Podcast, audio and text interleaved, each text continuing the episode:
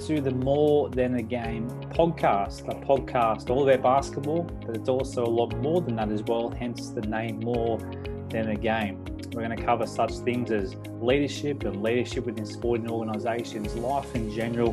We're going to cover a myriad of things through each of these podcast episodes. And today we have veteran NBL administrator and general manager Jeff Van Groningen with us Jeff, welcome to the More Than the Game podcast. Thanks for having me, Dan. It's a privilege to be here on one of your uh, your early runs on this thing. So it's great. Absolutely. We'll see how we go. Hey, I'm glad Sounds you could glad you could join us, mate. Um, as I said in the intro, you've had a you know, big history, a long history in the NBL as a sports administrator, general manager. Um, you were, I, I, I, hear, the youngest assistant coach in NBL history. Is that still the case with Geelong back in the day? Well, I know at the time that they, they talked a bit about that. I was 23 uh, when I was named as a full time assistant coach. I, I, don't know if too many younger guys have been around it. I'm, I'm, sure some intern coaches are often younger than that nowadays, mm. but I think at the time it was um, considered to be very young to make a start in coaching uh, in a full time capacity. And um, it was a unique way to um, to start. We had a very uh, veteran laden team too, with Cecil Exum and Ray Borner and some guys that were every bit of ten years or twelve years older than than me. So um, it was yeah. it was a thrown into the fire type situation. But yes, I was very young at the time.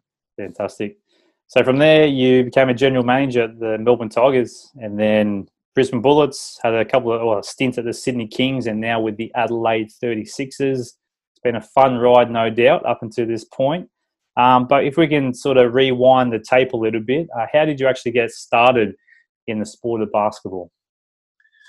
Well, like so many, I guess you know, playing as a, as a young kid was is where it starts for most of us. I, I had a passion for the game that's probably shared by many. It's not an overly unique story, I think, for those that end up, excuse me, in professional basketball in some capacity. That you usually start off like you know like most of us, just shooting baskets, playing junior games. And my late brother, who was 10 years older than me, was a very good basketball player. And I, I started playing with him. And um, we had come out to Australia as an American family. And um, my heroes, the, the, the posters on my wall, uh, was all about the Lakers and coming out of California and, and going back to see relatives on a regular basis. I was always quite fixated on the NBA long before the NBA was anything really known here mm. in Australia. And, and, and I was in um, Australian rules football heartland in country Victoria, an hour, hour and a bit out of Melbourne. And um, but I had this huge passion for basketball as well as enjoying uh, footy and cricket and all those things that you grow up with in Victoria. Mm. Um, but I guess I was a bit different because I was really, really fixated on the NBA. And, and, and again, this was well before the, the Jordan years when I think most of the country got a bit enveloped in this. You know, my my heroes were um, Pat Riley, um, they, you know, all the way back, Kareem Abdul-Jabbar, the, the Showtime era mm. at the Lakers um, was was influential in in capturing my imagination. And back then, Dan, believe it or not, there was no uh, ESPN, there was no Foxtel, there was no ways of keeping up with these games except really two ways: um, Sports Illustrated uh, and yeah. Street and Smith's basketball and things that you'd find on big newspaper, uh, big newsstand shelves, but they were usually three or four months old.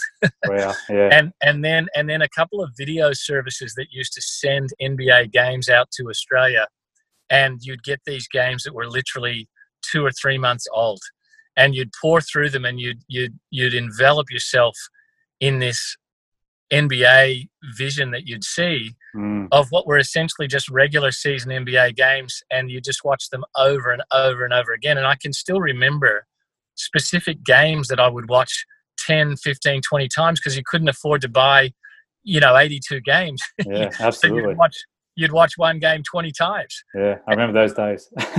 yeah, yeah, absolutely. And so those those were different days, and I'd watch with my friends and some of my um, closest friends, in particular, a guy named Nick Ford, who went on to become a really good basketball player and played at what we now call NBL one level and now coaches at that level, mm. um, was would, would would share that with me, and we'd huddle around these TVs and watch watch these games. And to think of it now, when when you have streaming and Kayo and mm. constant live games, right. it, it's hard to imagine for the for the younger generation that, that you couldn't just watch a live game, but you couldn't back then. But I was lucky mm. because I would be able to go back to California and see my relatives, and my brother and I would be able to go to NBA games yeah. and also NCAA college games. Yeah. So I was really fortunate that I was exposed to it. And and look, it gives a it, it, it builds within you a passion for the sport that you love. Mm. Yeah. And that's, I guess, how it really started. And and later on, much later on, as I um, entered university in Victoria, I had started a, a basketball clinic company and I was really fortunate because I had um, become friends with Andrew Gaze, uh, Daryl McDonald, guys like Bruce Bolden, Lanard Copeland, um, even Shane Heal back then was very active in the clinics and camps. Brett right. Brown. Uh, there was a whole lot of people that um, I was fortunate enough to get to know, mm. and were very giving of their time. And and it was commercial, but it, but but really it was more than commercial. It was really just hoping that, that those guys would come and share what you were trying to do. And I and I took basketball clinics to places that normally didn't have them. Um, well, when I say that, normally didn't have exposure to those those guys. So mm. I'd go to places that were three and four hours away from Melbourne, mm. uh, and I'd take Lanard and I'd take Daryl and I'd take Bruce and those guys and and and Andrew and and we do these camps and clinics and that's a long long time ago uh, now and and and but looking back on it, I think that was a a bit of a, a pivotal moment because you'd learn how to administrate those camps, get to know the players, run things to a schedule, do some coaching, but also run things as a bit of a business. And that's how I mm. started in the professional basketball scene. And that, that was my start. Fantastic. You mentioned Andrew Gaze and some of those players from the Melbourne Tigers, and you spent a lot of time at the Melbourne Tigers. Um, for me, one of the um, the biggest clubs in NBL history, as um, second probably to the Perth Wildcats in terms of success, in my opinion. Um, but yeah, you started your career there as um, in administration as, as, a general manager. Uh, what was some of the things or the key, um, uh, I guess, key things that you learnt in your time there that you were able to take into your career after and even now? Well, actually, just just a slight correction there, and, and because you like your history, I actually came into the Melbourne Tigers as not the general manager. I came in as the marketing director oh, wow. and was learning under Grant Kadee. So Grant, I owe yep. a lot to Grant. Grant was actually the CEO of the Melbourne Tigers, and he brought me in as mm. a employee yep. with the vision of um, uh, teaching me, help me understand about administration of a basketball club, um, Grant's the best in the business. Mm. Uh, he had made a transition from being um, a player agent to an administrator, although he did retain his overseas clients at, at the time. Mm. And Grant uh, brought me in. So I, I wasn't initially in charge at the Tigers as the general manager. I, I worked for Grant, mm. but it wasn't very long before Grant and Brett Brown actually headed to Sydney together to the Sydney Kings. So ironically enough, it was mm. someone going to the Sydney Kings, where I went years yeah. later, yeah. that opened up my first general manager job. And Grant departed, and the board at the Tigers inserted me in as a general manager at the club. Mm. And and it was an easy transition for me because I, I greatly respected Lindsay Gaze. Andrew Gaze was obviously playing. I knew Lanard and Mark Bradtke and Warwick Giddy and the people that played there very, very well from the hmm. other activities that I had done with them and the other, you know, history that I had shared with many of those guys. But following Grant taking the Kings job, it opened the door for me to take the Tigers job. In, mm. in, terms of what I learned there at the Tigers, I learned everything because it was a transition period of time. The game had um, risen to some amazing heights mm. during the 90s. And then it was a, a period in the late 90s, early 2000s where there was a consolidation. There was some teams exiting the league and not being able to compete anymore. Like my old team at the at, at Geelong Supercats, they had passed by and they weren't in the league anymore. Newcastle fell by the wayside. The Gold mm. Coast, the mm. first iteration of the Gold Coast, Hobart. And so the league was undergoing a consolidation period, and the Tigers were considered, as you said, to be really the standard bearers of the league, them and, mm. the, and, and Perth for sure. And I think Adelaide was a real mainstay by then too. Mm. But it was a period of time that, that the game was contracting a bit, I think it's fair to say. Yeah. And I was in the seat of the Tigers when, for example, we had to look at whether we could really afford to play at Rod Laver Arena anymore, now known as, as Melbourne Arena. um, I had to uh, work with the board on that, and and eventually a decision was made to move to the much smaller venue that the Tigers then played at at a later stage there at the um, State Netball and Hockey Centre. Mm. So I learned a lot about um, the economics of the game and, and where that sits. And I didn't have to do a lot of recruiting because the team was mm, the team yeah, was pretty much the team. Yeah. It, it, stayed basically the team for many many years. They mm. had their core players, and so I didn't have to do a lot of that. But I learned a great deal, and some of the sayings that that I picked up from Lindsay about the game are, are sayings that I I use even today about player recruitment um, and some of the knowledge that I some I say some because it's almost impossible to gain the knowledge uh, that Lindsay has within his fibre. Mm. But you hmm. try to you gather as much of that as you can, and obviously from guys like Andrew and Bradtke and, and, and Copeland that were around for so long, Giddy as well. So no, it was it was a learning period for me, and it opened mm. up hmm. doors for me that that followed after the Melbourne Tigers. Absolutely, oh, that's great to hear, mate. And you mentioned Andrew and Lindsay Gaze, uh, good friends of yours, obviously. Um, great relationship with the two of them there. What was it like being part of that environment? Um, two of the one of the best coaches in NBL history, one the, one of the best or the best players in NBL history, and Andrew Gaze. Um, yeah, what was that like being a part of that organisation, being around them twenty four seven, and and just seeing the passion and the commitment they had for the game? I think just humbling is is the word that comes to mind because if you if you are put in a position where in any way you can be contributing to that or occasionally be asked a question yeah, about yeah. basketball matters by Lindsay Gaze or Andrew, then then then it's a tremendous uh, humbling experience. But as I said, to be honest, uh, there wasn't a lot of that uh, to do because you know the, the, the team was very much in place. I mm did have a little bit to do with um, one of the recruits that Grant Kadee brought in, who remains a very close friend to this day, which is Phil Handy, who's now at the Lakers. Mm-hmm. And I, I, I, was able to help with the with Phil as he transitioned into the Tigers, and that was a that was a big learning experience for me because you were bringing a a totally different scenario to a team that basically hadn't had an import guard at that other than Leonard for a long time, mm. and so um, that that was a good experience for me. And I think you know Phil coming in was a was a good thing. He went on and played at the um, at the Razorbacks after that, yep. but that was a good period. I, I also had a fair bit to do with Daryl Corletto to, to help bring um, essentially a young fellow into that program. I, when I was in the seat at the Tigers, I signed Corletto into the Tigers, and he had been around the program as a basically a development program. But I mm. and I go back a long way with with Daryl because of that. And Daryl um, later played for me at, uh, in my state league coaching at, at Werribee and in the VBL. Right. And Daryl was a great young talent at that stage and had a, a, great, you know, long career in the NBL. So I did have a chance to contribute a little bit, but essentially, you know, you don't need to do a lot when when Lindsay Gaze is is there from a basketball perspective. He mm. he he ran the show and rightly so. Yeah. Uh, but I learned a lot from from them, and it was a humbling experience. But the thing about the the Gaze family, um, Andrew and Lindsay, but also Mrs. Gaze and Janet and all and all of them, and now their kids is they're they're just tremendous people. And I think the main thing I learned is that if you can surround yourself in a basketball club with good people, you go a long way towards that that magical word that everybody kicks around, which is culture. Yeah. Um, and you, you really that's just another way of saying people, in my opinion. It, mm. Culture is people, and so I, I learned a great deal. And as I said earlier, had it not been for uh, Grant inviting me in there and Andrew and Lindsay accept, accepting me so well, um, I wouldn't have had the opportunities later that came about at other clubs, in, including the next one, which was Brisbane.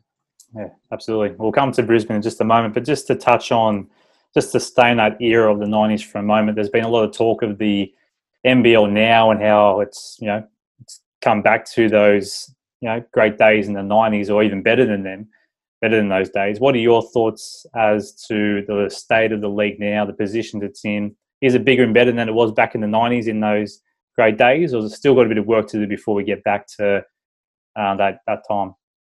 Well, I, I don't want to be a fence sitter uh, because it's difficult, and that's not what what the question's about. But mm. it is difficult at any point to um, to really measure off eras because you don't have the you don't have the ability of playing them at the same time, and that, that, that's that's the nature sure. of it. And you sure. know that's why the LeBron Le, LeBron Jordan debate is is is meaningless because you can't put them next mm-hmm. to each other in their prime. You can't put a 25 year old LeBron and 25 year old Jordan next to each other. And, and likewise, you can't put a 2020 version of our league next to the, the uh, year 2000 version of our league mm. with any level of science. So you have to go on your memories, which can be flawed. The recency effect is a big thing. I'm a huge believer in the recency effect. That is to say that you remember a little bit more about what you're seeing in front of you right now than maybe you did 20 years ago. And then mm. countering that is the kind of absence makes the heart grow fonder effect, where you, you tend to gloss over any problems that, that a league has or a team had when mm. it's 20 or 30 years down the line. So, mm. you know, there's, there's, there's a lot of things to do with you know in, in, your mind that, that play tricks on you when you try to compare eras. Yeah. but what i do believe is that where we're at now in 2020 is is a a, a damn sight along the path way way way more positive than we were say 10 years ago. And i think with what larry kestelman and, and, and jeremy loeliger and his team have done is they've actually brought basketball back to a level of prominence that it didn't have for a very long time Mm. Um, is it is it the same as as that era? I, I don't know. I, am a huge believer that you fall in love the hardest the first time, mm. and I think that when Australian sport um, followers fell in love with basketball the first time, they fell pretty hard.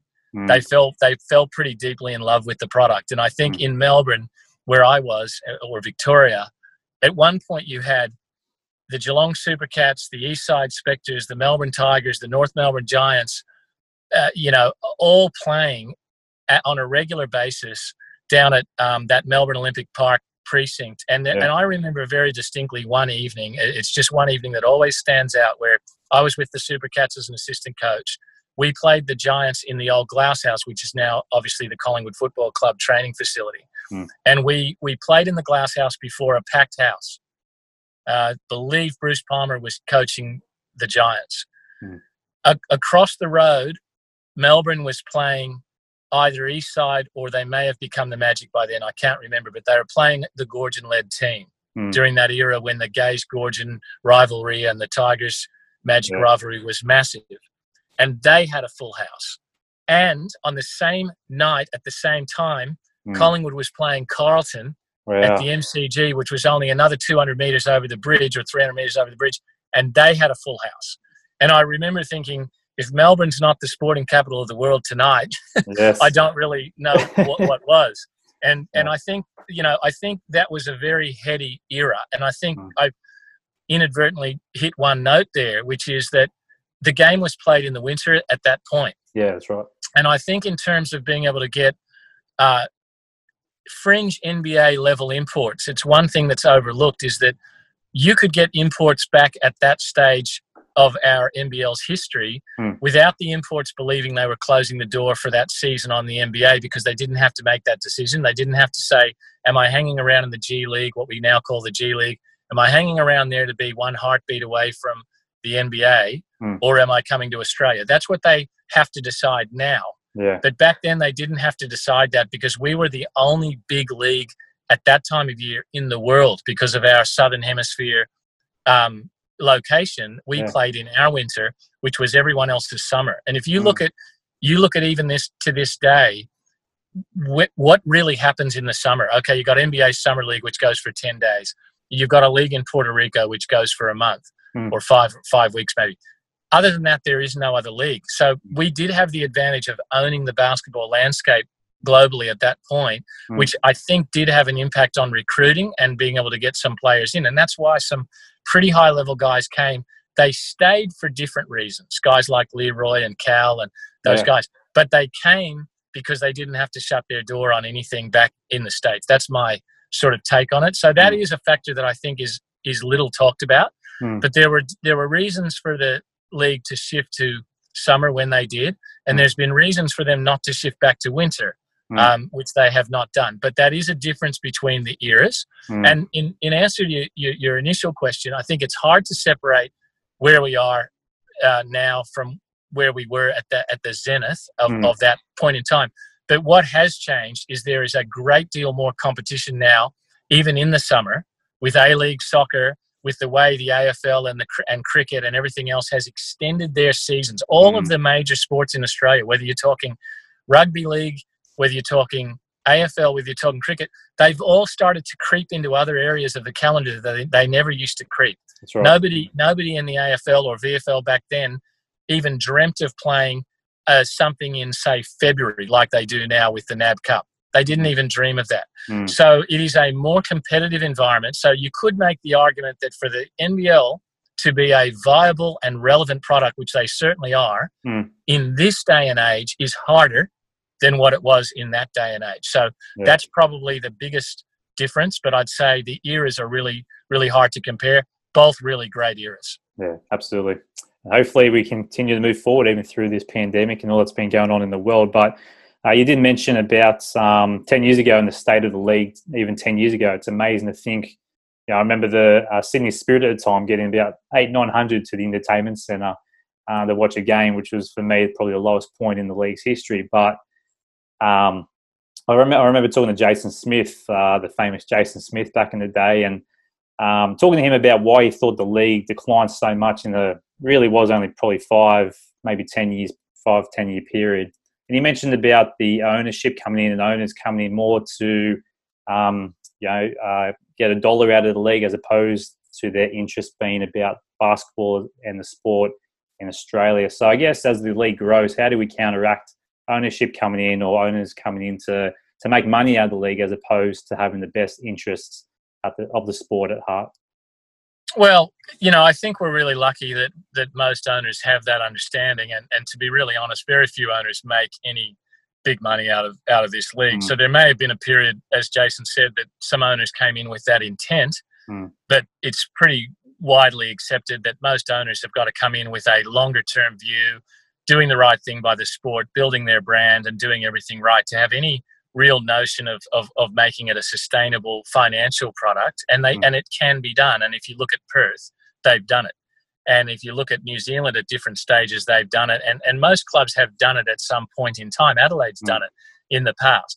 But but it's such a competitive environment and there's so many pitfalls if you don't get things right with the way you run your clubs. And this has been Yeah. the case for decades that it is difficult to turn a dollar unless you're you, you know you really get things right so so i believe that that most if not all of the owners in our league now actually have the right intent and they believe that they're there to, to try to make the sport better work within Mm. the nbl and and and and make this thing collectively work Mm. so uh, yeah I, I think the only way you you you know you really do what you're saying which is to to do the right thing by the sport is get Mm. the right people. And and you know the right people is the is the right answer. And i think there's been some really positive moves in the last few years. I think kevin martin coming in to own the Mm. brisbane bullets brings a lot of credibility.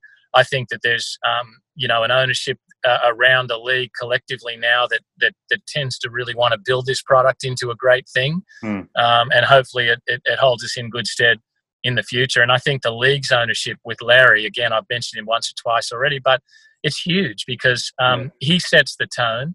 Um, he he has shown his passion by putting his money where his mouth was. He came in as a sponsor at the Melbourne Tigers initially, That's right. and then he became an owner of the Tigers. Then he became the owner of the Tigers. Uh, or, or I could have that wrong. He might have skipped from being a sponsor to full owner. I can't remember, but he bought the team, and and in the end, he was the owner. And and uh, and then to, to go and actually then take the step from there to own the league at a Mm. time that the league was not not looking great um, was a huge um, boost for the league. In fact, it's it's it's hard to it's hard to actually quantify how big that was for the league. I think it was a difference maker between the league possibly not being there or going into some other lesser form, which would have been tragic for the NBL to lose all of what it had built. And he ensured it didn't, and he's Mm. now ensured that it's gone somewhere from there. So I think when you've got an owner of the league who's that committed, then hopefully the other owners of the teams follow suit and say, well, we might not agree on everything all the time, but we've got an owner of the league that is really, really steadfast in his approach to, to, to make this league, you know, great. So Mm. I, I- I think most owners are thinking that way about their teams respectively as well. Yeah, absolutely. Yeah, it's great that he's come on board. I remember Jason saying as well back then uh, the league needs someone like a Frank Lowy character, like the A League took off because of Frank Lowy. The league needed someone like that to come in, and they did. So thank goodness for that. But let's change gears to Brisbane because you spent a number of years up there as well. I know uh, you live in Brisbane. It's close to your heart, the Brisbane Bullets. So um, just want to take you back to when you first came in. It was a bit of a rebuilding phase from memory. And over the years, you built what I would think, well, I, in my opinion, is the greatest ever roster to be Grayson NBL court. Here's some of the names Sam McKinnon, Mark Bradtke, CJ Bruton, Ebi Ere, Stephen Black. Like, that's a roster right there. How'd you fit them all under the salary cap for starters? well, that's the that's the question that everybody wanted to ask. I mean, that's right to, to be really honest, we we actually had a situation where we had so many sponsors around the the edge of our program mm. that that the owner Eddie Groves had very very substantial business and personal links with, and it, mm. and had built a really strong network of businesses around that club, mm. and um, nobody nobody would choose to believe it, but believe it or not, in terms of what we paid for basketball salary, we were able to fit it under the cap what we paid through businesses and what we were able to do on the outside of the club, which was which was cleared by the NBL because they were mm. legitimate jobs. I'll give you a real life example. Mm. Stephen Black went off and worked for Rick Petterwood at, at Hoop to Hoop, which is mm. a hmm. basketball uniform manufacturing company. Yeah. And this was not a, a, a fake job. This was a job where he went into that place and worked three days a week, if my memory serves me correctly, was out on the road, um, demonstrating to the possible clients at the associations what these uniforms look like, how this could work, how this was good for them. And Steve took that with both hands and actually got paid by mm. Hoop to Hoop to do that job. And we mm. replicated that right across the board. And a lot of people have have never really bothered to find out how that actually occurred. Now, those in the NRL are called third party deals. That's mm-hmm. that's you know that's what we call them in the NRL. And I had a chance to work at the Broncos uh, a few years back now and, mm. and saw that at, at, close hand. And there's mm. Often debate about you know how close those third party deals are to clubs and that type of thing. But it, but it is a, a system that sponsors can actually become involved in, and that's how we were able to get a number of our players to actually have an involvement in Brisbane outside of just being paid to play basketball. The mm. other the other thing that we were very very I guess that was very advantageous for us is because strength builds strength in rosters. And right. and again, if you look in the NBA, there are players that actually come to NBA clubs. As much as nobody seems to believe it here in the NBL, but in the NBA, nobody actually has blinks an eyelid. When I think back to David West when he went to the Spurs and he turned down an $11 million deal at Indiana and went to the Spurs and played for the minimum at the time, which was 1.2 as the minimum exception. He mm-hmm. left $10 million on the table. Sometimes players actually decide to go where they where they want to go. And and you look at the Bulls teams, you look like a you look at a guy like Ron Harper, what he did there, mm. turned down other big deals. Uh, you look at the Golden State Warriors just accumulating pieces during their run, and I could go on and on. And and and we actually did um, have the advantage of a number of players, including Mark Bradtke, mm. who came to us for for well under what we thought we would have to pay them. Mm. And we also were ad- advantaged by guys that went on to become great stars. Adam Gibson is is, yeah. is an example, but he was he Adam Gibson was paid well under at the Bullets because he was starting out his journey and he was on a, a, a veteran roster that was well advanced in age from from Gibbo and also well advanced in what their salary expectations were. And he played a longer game, came in as a rookie, did a great job, um, was part of great days. Uh, and, and no doubt, I, am assuming, you know, has received good paydays later. But in terms of our payday to a guy like Gibbo, to a guy like Brad Williamson, to a guy like Dusty Rychart, mm. we actually had a very big, vast divide between the higher paid players and the lower paid players at the time. Mm. So our so our total um, spend may not have been quite as much as everybody assumed. But yes, we did have big ticket items. You know, CJ, Ebi Ere, Sammy McKinnon even Dillon Boucher to get him across mm. from Perth. We yeah. had to obviously make payments, but we, we were we were just in a really advantageous position because of how much interest there was in our Bullets team and how much business connectivity we had from our team. And I, look, I think you know you mentioned Jason earlier. The other big mm. team that was I think very similar at the time was the Kings. Yeah. And if you look at what was happening at the Kings, now Jason would be able to tell you much more because he was close with those people. But my understanding is that people like the Macquarie Bank you mm. know, the guys at the Macquarie Bank that were owners of that team, I believe we're doing really similar things to what Eddie was in terms of saying, mm. well, what's our business network? How can we get some of our guys involved in in learning genuine skills. And I think it is genuine. And I think yeah. to do that is a hmm. smart thing. So that's how we did it at the Bullets. But that was only the last couple of years. The, the, the first four or five years was pretty, we were successful. Mm. But but there was you know there was not a huge spend on on those years compared to those last you know few years, including the year we won it. And and, and I agree with you. I'm biased, but I think that was the greatest roster that uh, was put together. Um, I think Joey Wright was in um, was amazingly um, good for that team. Mm. I think he, he he read that team as well as any coach has ever read a team before. He had them humming, and it was a great period to be part of.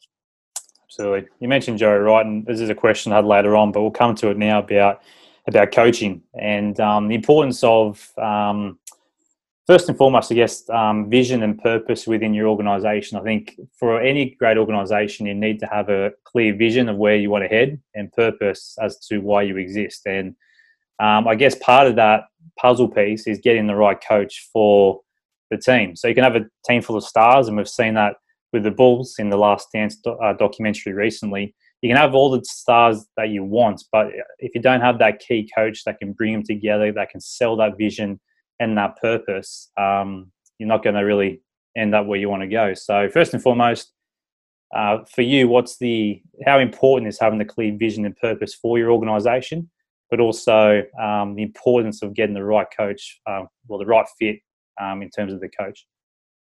Well, not surprisingly, the vision and purpose of the organisation usually starts at the owner. Um, and and it doesn't mean the owner has to be day to day engaged um, in your basketball decisions or day to day engaged in in running the business decisions, but it does mean that he tends he or she tends to key off what follows, and it's it's you know the snake is always led by the head, and mm. and when you can be led that you know by the head very very well, mm. you you move along really nicely and re- really quickly, and when you can't it's different. And I think that I'm, I've always been a big believer, for example, that you shouldn't have too many owners because I think too many masters can be hard to answer to.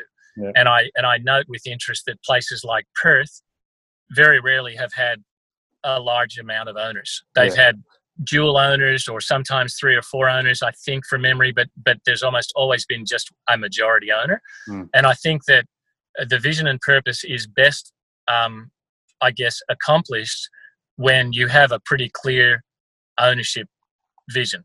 Mm. So that's the first thing. And and I think that um, you know coaching is, to, in my opinion, a, a, right place, right time thing for the group. Mm. I hmm. think that uh, you do have to find the, the the right fit, and I think coaches are are such a unique group of people, and I find that in today's day and age, most of the coaching knowledge is pretty much on a par. I mean, some guys are incredibly gifted in terms of their their their study of the game and, and, and their take on the game. But by and large, most coaches have a really good knowledge of what they're doing. Mm. But the man management aspect is what it's all about because you're dealing with rosters of, in our case, 10 or 11 players plus maybe four or five off to the side, you know, development players and training players. It's not a, it's not a big group of people, but there's a, a vast, um, I guess, uh, a vast difference in, in, in, in egos, in personalities, you know, in types, in expectations from the mm. players and – and a man manager has to you know really have an understanding of all of those things and pull that together into a common direction. And that's not that's not revolutionary to say that but actually to do it is a different matter and to do it really effectively. So i think man management is is is really the key. And i think that um, it just varies according to the group needs that that, that you have. Um, so i think the ownership sets the vision and passion for the organization. I think the coach and the general manager have to try to execute that. Mm. And if you get all those things aligned, you you have success. And and success is measured in many different ways. Championship success is a certain type of success. Mm. But the reputation of your organization is another one that's important, and sometimes that takes a hit when things go go wrong, or you know there's a there's a there's a period of mm. time that most organizations go through where you have to recalibrate things and get back on track, and most organizations have that. I mean, when I came into Brisbane, for example, Brisbane was undergoing a really, really big transition from uh, from a period where they'd been ultra successful through the 80s and early 90s and really into the sort of uh, almost mid 90s, and then a period of real wilderness from like 95, 96 all the way through until 2001, 2 um, when when we came in. And so at the time, it was what was needed most in Brisbane was steadiness and mm. um, a rebuild, and uh, to give the the fans and the and the media there and the observers of the club to give them a sense that okay, they have a plan and they're back on track. And yeah, every every team goes through that at some point, and um, that that's that's when you need the people to um to, to to really help you on that build.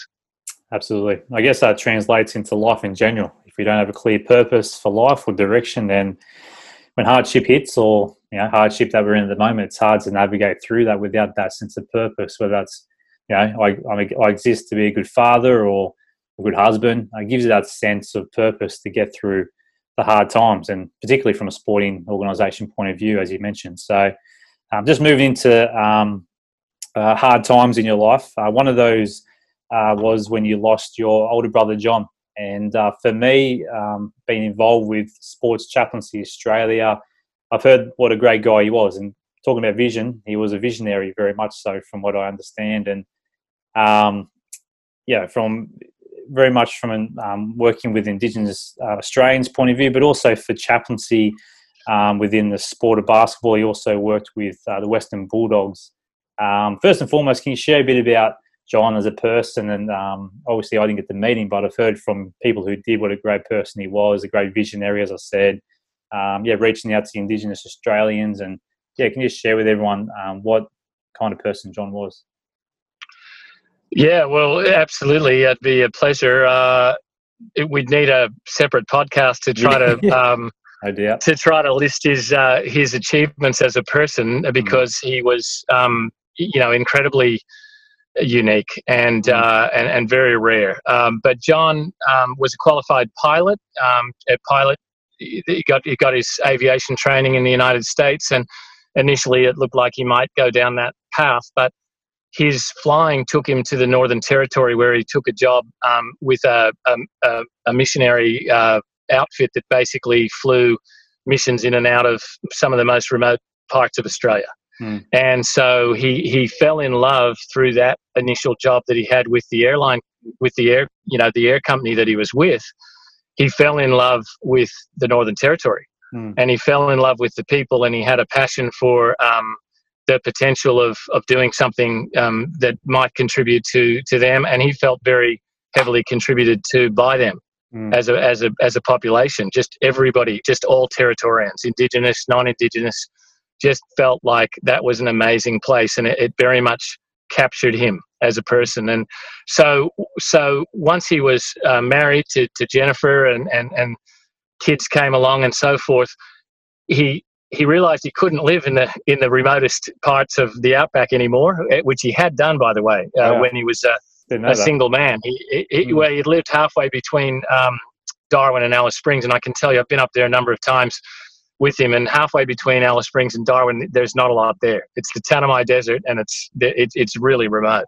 Mm. And he lived there, and uh, but but having a family coming and, and, and married and so forth, he he then was back in Victoria, but wanted to stay connected and wanted to do something, and he started. Um, uh, an outfit that eventually became Red Dust role models, mm. Red Dust role models, of which Jason Smith, who you mentioned, and Darren Smith, and mm many, many um, people contributed to that. Chris Anstey, mm. um, he, he, had V8 supercar drivers, he had AFL uh, people, he had Eddie McGuire travel with him to, to, to Alice Springs on an occasion or two. Luke Darcy was heavily involved.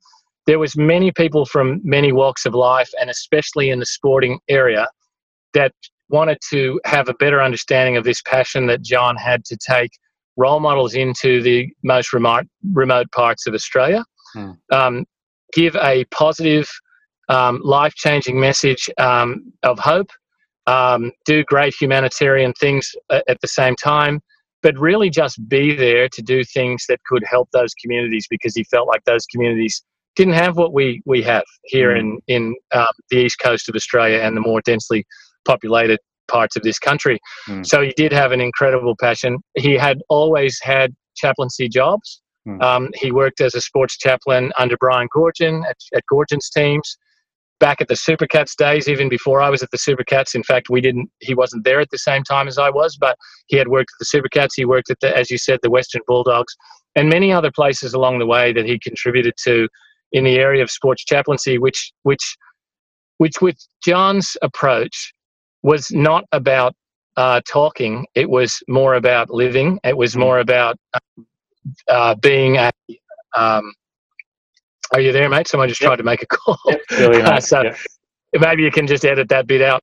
Um, but but uh, uh, yeah, it was it was much to do with uh, living by example and just trying to be there for the athletes that that he mm. had a passion for. So his his main two passions in terms of day to day outside of his family were uh, Indigenous uh, population of, of, this country and wanting to do something positive in that respect, mm. and athletes because he had a real affinity for the challenges that they go through. And unbeknownst to a lot of people in in day to day life, athletes go through some challenges that are very unique to mm. athletes. Mm. And there are some dark periods of time.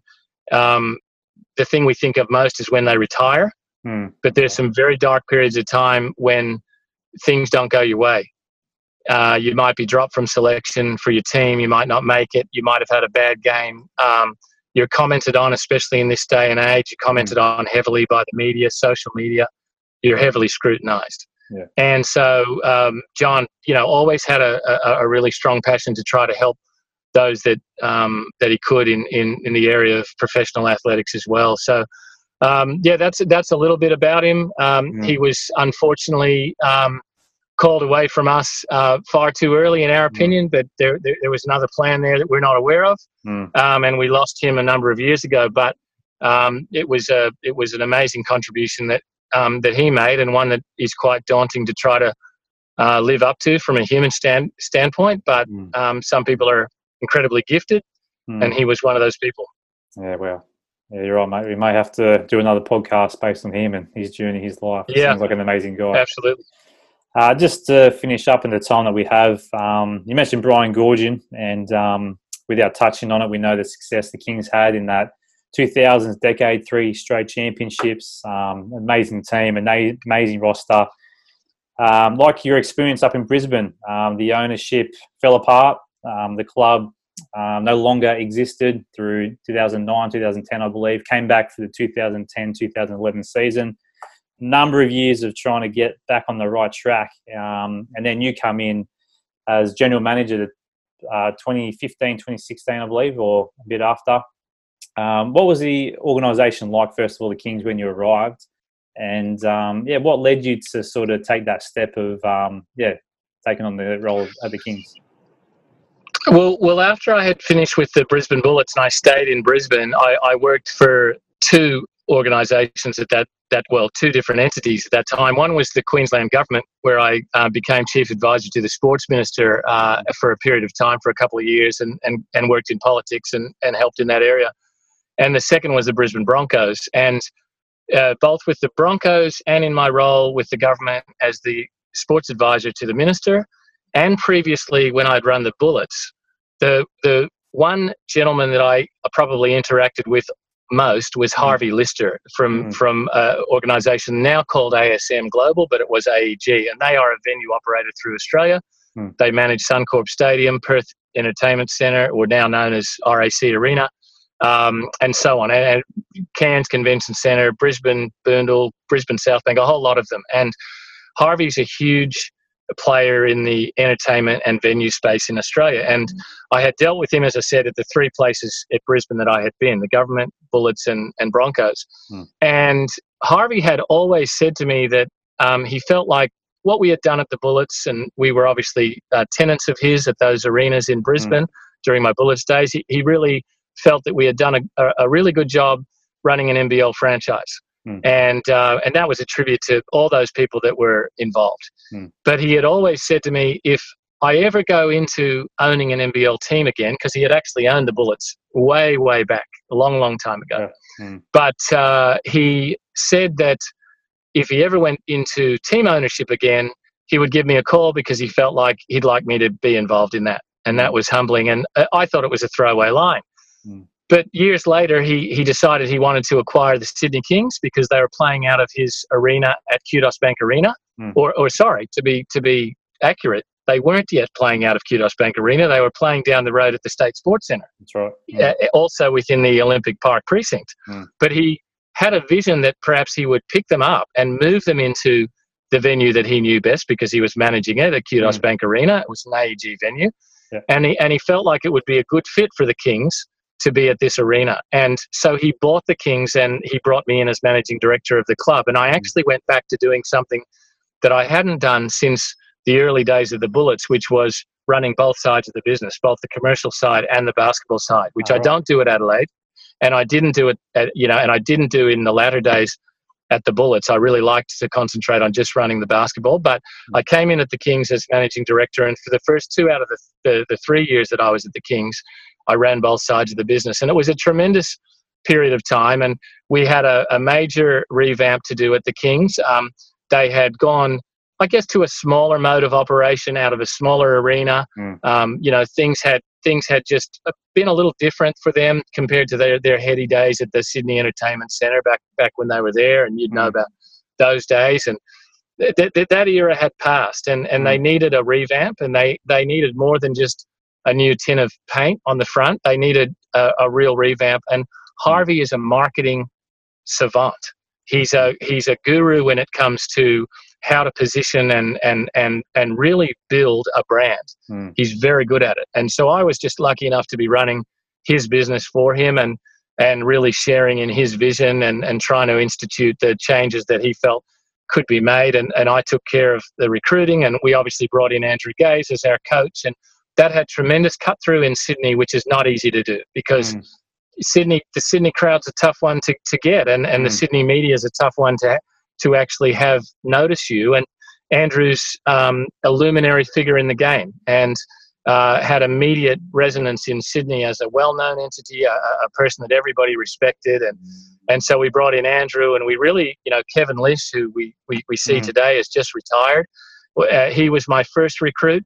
Recruited him even before we had we installed a coach. Mm. Uh, brought it brought in Newley as well before we'd even installed yeah. a coach, and I, I, I brought a, I brought Brad back from um, Spain where he'd been been playing. So they were heady days. They were great days. We had a lot of work to do. We, we needed to fill a stadium.